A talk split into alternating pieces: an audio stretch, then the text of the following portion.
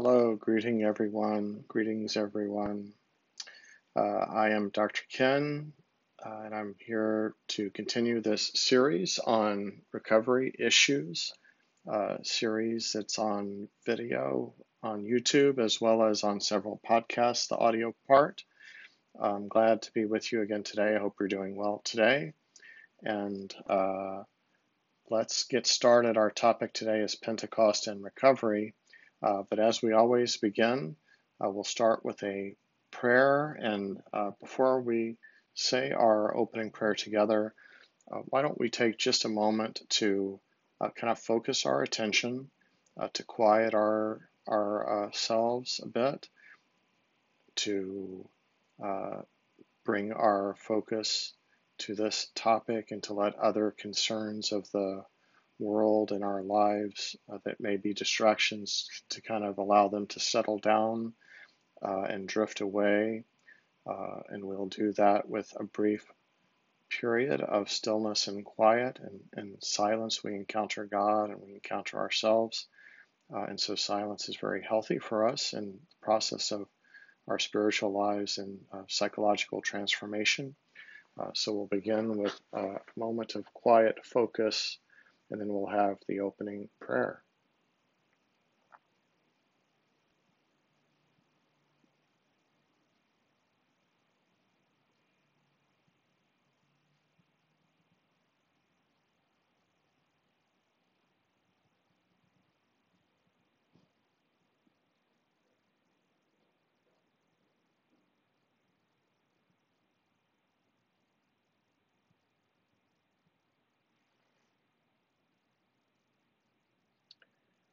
So let us pray this prayer together. If you're watching the video, you can see it on your screen. Holy Spirit, we call upon you now to join us in this hour in a special way. We ask for your wisdom and healing. Encourage and inspire us with clear thinking, understanding, and truth. Fill us with the deep and satisfying fire of your love. Amen. In the Father, and the Son, and the Holy Spirit. Amen. Okay, so as I mentioned, the audio portion of this uh, uh, is available on podcast. If you would rather listen, uh, perhaps while you're driving or doing something else safe, uh, instead of watching the video, uh, you're welcome to look for the podcast uh, called Encounter with Dr. Ken on Anchor, Breaker, Google Podcasts, Overcast, Pocket Casts, Radio Public, and Spotify. So, in the previous episode, the previous meeting, we covered obstacles, uh, overcoming obstacles in recovery, and we looked at 11 potential obstacles. I'm sure there's probably more than that, but we looked at 11 common ones, and then we considered 11 possible remedies for these uh, obstacles that we reviewed. Uh, I'm not going to go into specifics on that. If you're interested in that topic, you're welcome to go back and find the, the previous episode session. So, what is the connection between Pentecost and recovery? You're probably thinking, Dr. Ken, uh, you've lost your mind and gone off into the deep end uh, because of, of trying to put these two things together. Um, aren't you a psychologist? What's the matter with you? So uh, let me see if I can explain a little bit about this. Uh, so one thing we know is that humans are uh, created by God. Uh, we are fallen, and yet we are also redeemed by the blood of Christ. Um, we know that despite being redeemed, the desires of the body due to the fall are still uh, no longer consistently subordinated to reason. And so we may be tempted at times, often through the body. And, and these are things that we see happening sometimes in the midst of addictions. Uh, I think two of the most common difficult addictions uh, to deal with are addictions to uh, food, compulsive overeating, and sex, uh, compulsive sexual behavior. Um, both uh, par- uh, aspects of what it means to be human, and, and both of them involving the body certainly uh, addictions to other things, cigarette smoking and alcohol and gambling, all these other things, uh, definitely powerful uh, significant and can be deadly addictions for sure. Um, but food and sex are very common addictions that uh, our behaviors and uh, orientation to those things that can be natural and healthy, they can get very much out of whack and become compulsive and disordered and unhealthy. Uh, many people struggle with these two things, food and sex problems, uh, but don't get any help for them. Uh, we see it so common in our culture today, actually. Uh, so uh, it's it's a dis, the desires of the body are disordered because of the fall. Um, we should think that all humans are in recovery. Uh, I first kind of got turned on to this topic by Father Emmerich Vogt, uh, a Dominican priest who's worked in the recovery field for, I don't know, 25 or 30 years. Uh, but he wrote this really interesting, fantastic book called The Freedom to Love. Um, and he, he starts off kind of making this point that um, if we have this view of humans as created and fallen, redeemed, uh, disordered desires, and so forth, that you could consider a broad definition of recovery uh, so that all humans really should be or could be um, in recovery, and, and perhaps Christians believe that uh, because of because of these uh, ideas that, that Christians see we see ourselves as sinful and needing of God's grace.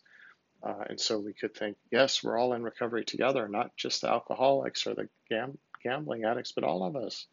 All of us are in recovery in a sense. Um, after Jesus ascended to heaven, um, he, he says to us uh, that we are not left alone. He says, I'll never leave you alone. I'm with you always until the end of time. Um, and he also uh, says that he's going to send an advocate. He's going to send us the Holy Spirit. Uh, so let's let's think about what this means uh, for us, and basically two points. Uh, it means for us hope that we're not left alone, that we're receiving this advocate, and it means healing. Uh, that that there is something good that can happen to us that can can uh, make us transformed and whole again uh, through the work of the Holy Spirit. Uh, so let's talk about Pentecost. celebration is coming up at the end of Easter here. What is Pentecost? So we know that in looking at the history of the Jewish uh, Jewish religion, that fifth, 50th day celebrations uh, were part of that tradition, that religious tradition, and, and uh, uh, were were marked in a special way. Um, so this term Pentecost literally means 50th, and it has to do for Christians uh, with the Easter season, which is 50 days. So we celebrate Easter Sunday, and then 50 days come to Pentecost. Um, John the Baptist uh, said uh, to his followers, he said um, his, that his baptism of water uh, was nothing compared to the baptism of the Messiah, which would involve the Holy Spirit and fire. Uh, really an interesting, uh, fantastic comment. Uh, John the Baptist was kind of giving us, giving them that hope is like, wait, wait till you see what's coming. you think this baptism of water is a good thing just hold on and, and see. Jesus said that the Holy Spirit would be sent after he ascended. Uh, we see this in John 14, 16. He says, I'm going to send you the advocate, but I can't stick around for that. Uh, if I stick around, then the advocate can't come, so you have to let me go. Um, and the event of the Pentecost, uh, the event of the descent of the Holy Spirit, is described in the second chapter of Acts. Uh, quite a fantastic uh, amazing description of what happened to the apostles uh, there. Uh, Peter says, uh, after the descent of the Holy Spirit and the, the powerful effect on uh, those disciples, uh, Peter says, You see these amazing, great things happening in these people. These people are not drunk. It's only nine o'clock in the morning. They're not drunk. you may think they're drunk because of, of what you see happening to them uh, being so filled with grace and joy and so forth in the Spirit, they're not drunk. I always think that's such an interesting thing um, that people might suspect that uh, seeing somebody filled with the Holy Spirit, seeing somebody full of grace in that way. Um, the celebration of Pentecost, the marking of this uh, feast day, this holiday, uh, became a significant celebration for Christians uh, over the centuries, like Easter and Christmas. Uh, so, one question that I want to con- uh, have you consider is how well do we really know the Holy Spirit? Uh, we know a lot about Jesus. We read about Jesus in the scriptures. Uh, we, we also uh, hear Jesus talk about the Father, and we, we know from the scriptures too something about the Father. We know because of our earthly uh, fathers, we know something about how fathers are. And so we kind of know the Father and the Son, Jesus. Uh, sometimes we wonder, you know, what, what's really going on with the Holy Spirit. Um, a, a, great Jesuit uh, priest, uh, when he retri- when he retired, uh, Father Jacques Weber, who's uh, famous in Houston for helping to begin Strake Jesuit in Houston, Father Jacques in Mass kind of just spontaneously said one time as a retired priest, um, you know, I look back on my relationship with God and, and Jesus, and I think maybe I've neglected my relationship with the Holy Spirit. So in my old age, I think I'm going to work on my relationship with the Holy Spirit. And uh, the, the people that were in attendance at that uh, Mass during the week uh, really enjoyed hearing that and were kind of amazed by that kind of a statement. But I think it's probably so true for all of us. perhaps sometimes we neglect our relationship with the Holy Spirit. So let's let's think about this. The Holy Spirit is one of three persons of God, along with the Father and the Son Jesus. Um, there are many references in the sacred scriptures to the Holy Spirit in both the Old and the New Testaments. The Holy Spirit descended on the disciples after Jesus ascended to heaven. It's Pentecost. We talk about that that uh, event. Um, the new adult Catholic, uh, often days teenager, receives a special outpouring of the Holy Spirit in the sacrament of confirmation. Uh, and so there's something special happening with the Holy Spirit in that sacrament. Um, so, what does the Holy Spirit do? What is the work and the effect and the action of the Holy Spirit? What do we what do we know? We know of some. Um, the Holy Spirit challenges the Christian to go out into the world uh, to proclaim God's peace and God's joy. That's one of the things the Holy Spirit kind of pushes us out there um, to do that. Uh, the Holy Spirit sends us to console the suffering with compassion. Um, and that's an important thing, too. That's part of going out into the world to have the effect of spreading uh, God's good news in the world. Uh, it's particularly important for us to understand that uh, some of the people that are best, most able, equipped to uh, console the suffering are the people that have suffered themselves, and especially the people that have suffered greatly themselves. Um, how do we know this? Well, take, take a person that's had cancer. Uh, cancer can be such a challenging, suffering experience mentally, physically, emotionally, spiritually. Uh, that's the great suffering, and a person that might recover from cancer then becomes particularly effective and helpful in supporting another person that's just starting to deal with cancer and cancer treatment and recovery. Uh, we see this all the time. Uh, a person who has gone through bereavement, grief, because they lost a loved one, is particularly helpful uh, to be able to console someone who is suffering with the loss of a loved one. Um, and so uh, we know that the Holy Spirit is at work when that is able to happen. The Holy Spirit is participating in making that happen, that beautiful consolation and compassion. Uh, the Holy Spirit leads us to rely on God, not just our own self. So it's it's our human temptation, it's our human uh, pride, one of our weaknesses, our character defects, if you will, uh, that makes us want to do it ourselves, to have this pick me up by my own bootstraps kind of mentality. It's very common in the United States, especially. It's like our culture, right? Um, and so the Holy Spirit kind of prompts and prods and encourages us to kind of question that and say, you know, you can't do it on your own. Don't you have enough evidence? You know, look at look at your arrest for your DWIs. You know, look at Look at your losing the things that you've lost because of your gambling addiction. Look at your wrecked health because of your cocaine addiction, uh, uh, being overweight because of your food addiction.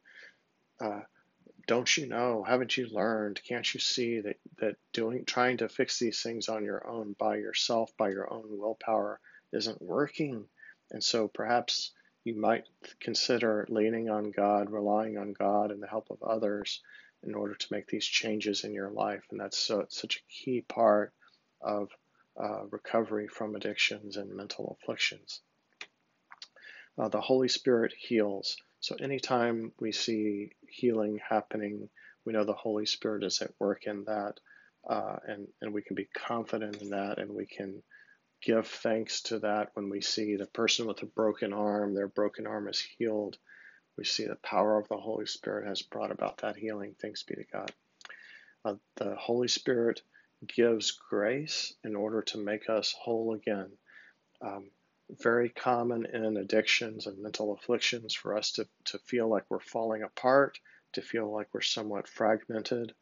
Um, in the famous book on sexual addiction, uh, Patrick Carnes talks about coming out of the shadows, that there's uh, the, a part of sexual addiction that the person kind of acts normal and presents uh, some a normal persona to the world, to family and coworkers, but behind the scenes they're doing uh, these compulsive sexual behaviors that nobody knows about.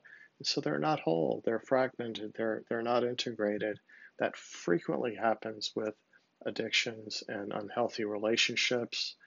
Uh, we also see it happen with mental illnesses and uh, this concept of the Holy Spirit bringing wholeness, restoring us to wholeness and integrity is, is a key part of what the Holy Spirit might do in recovery. Um, in Psalm, beautiful Psalm 104, it talks about the Holy Spirit renewing the face of the earth, and so the Holy Spirit renews, makes new. You know, think think of like you know finding something that's old and rusted, and you polish it up, right? And so it's like the Holy Spirit is renewing it, making it new again. It's just a beautiful image of what the Holy Spirit does. Uh, so, what else about the Holy Spirit is important for our discussion today? Um, uh, th- this priest, Father Jeff Nicholas, um, a few years ago wrote a great little article. You can search it up on the internet. Uh, he talks about embodied spirits and that hu- that human beings are embodied spirits. So you know you may have you may have heard uh, somebody say this this common phrase that um, we are not human beings having a spiritual experience. We are spiritual beings having a human experience. So, this idea of embodied spirits uh, is important for us as we consider the Holy Spirit, uh, because we're thinking about God and we're thinking about us as human beings.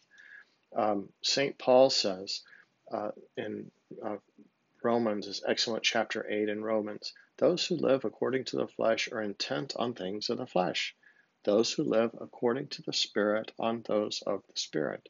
The tendency of the flesh is toward death, but that of the Spirit toward life and peace. Such a great uh, passage. So, if you think about addictions, what happens to addictions and uh, mental and physical illnesses when they're not treated uh, right? If you have cancer, of course, what happens with cancer? It eventually overtakes you if you don't receive any treatment. Uh, cancer brings you to, to death frequently if it's there's no treatment. Uh, same thing happens with alcoholism. A person who's struggling with alcohol, the, the disease is chronic and it's progressive. It gets worse and worse. Uh, and alcohol will kill you, will, will destroy your liver and kidneys and so forth. Um, so we often see the danger, great danger of addictions and mental illnesses. Uh, if you have severe depression, there's no treatment, then it's it's uh, you're in danger of of suicide that happens as a result of depression. So um, we, we, see that uh, these these struggles that we have as humans that that have these uh, problems, uh, difficulties of the flesh lead to death when they're not arrested, when there's no treatment, when there's no intervention, when there's no spiritual transformation, and so uh, the tendency of the flesh is toward death, but but when we uh, are connecting with God and are being transformed and healed by the Holy Spirit, uh, it's bringing us toward life and peace. When when we engage in our chemotherapy, our cancer may go into remission. When we uh, go into treatment for depression, our depression may go into remission. And, and so, uh, you know, these things like, like uh, sex addiction or, or food, compulsive food, uh, over, uh, overeating, these, these kinds of things are things of the flesh that lead us uh, to bad places and death sometimes. And so this quote from St. Paul is saying that. But listen to this. Uh, he's St. Paul continues in the same chapter 8 of Romans. He says, Creation is not without hope because the world itself will be freed from its slavery to corruption and share in the glorious freedom of the children of God. So uh, it, it's almost as if St. Paul is saying, wow, this is difficult, difficult stuff, this situation that we're in uh, with our human nature. Um, but but have hope. Uh, the world can be freed from its slavery to corruption. Uh, and, and that's what we're talking about the Holy Spirit today to give us some hope. Uh, what else does the Holy Spirit do? Um, St. Irenaeus says that the Holy Spirit pre- prepares us to be fruitful, um, just like water, fertilizer, and sunlight for my tomato plants. Um, you know, I, I put water, fertilizer, and put my plants in the sun uh, because I want to have fruitful tomatoes, right? I like tomatoes. So Saint Irenaeus says that the Holy Spirit is like is like what you're doing with your tomato plants to make them fruitful, to bear good fruit. The Holy Spirit does that in human beings so that we can be fruitful. And what does it mean to be fruitful as a human being? It means that we get enough healing from our addictions, our, our afflictions, our unhealthy attachments, uh, mental, physical, emotional, whatever they might be, traumas, we get enough healing so that we can be fruitful. The Holy Spirit helps accomplish this in us. Uh, the, the, work of the Holy Spirit and our, our cooperation with that action of the Holy Spirit. Uh, and, and to be fruitful humans means we can do some service. We can offer something back into the community. Uh, we can go forth, as, as uh, we talked about earlier, uh, and spread the peace and the joy of, of God into this world, it seems so dark sometimes. It seems so difficult. Um, and so the Holy Spirit uh, prepares us and renews us so that we can be fruitful in that way. Um, St. Irenaeus says if we are not to be scorched and made unfruitful, we need the dew of God. Imagine my tomato plants with the morning dew uh, so that they're not going to be scorched by you know 95 degrees of Houston heat. Uh, so the Holy Spirit is like that protective, rest, restoring dew. Uh, St. Irenaeus goes on, since we have our accuser, and he's referring to the devil, he's referring to Satan there, since we have our accuser, we need an advocate as well. And he's talking about the Holy Spirit as an advocate the Holy Spirit is like a defense lawyer, like an advocate uh, in some ways. So we need somebody to advocate, help us. Uh, Holy Spirit is a helper. Uh, we have our accuser that's trying to drag us down with these addictions, these afflictions, and so forth. We need an advocate as well. Uh, thank you, Saint Irenaeus, for that that beautiful language. So, what's again the connection between Pentecost and recovery? Uh, the Holy Spirit is an essential ingredient in any healing.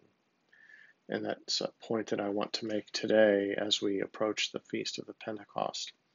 Um, the Holy Spirit uh, doesn't bring this healing necessarily through a single event. However, there may be significant breakthroughs.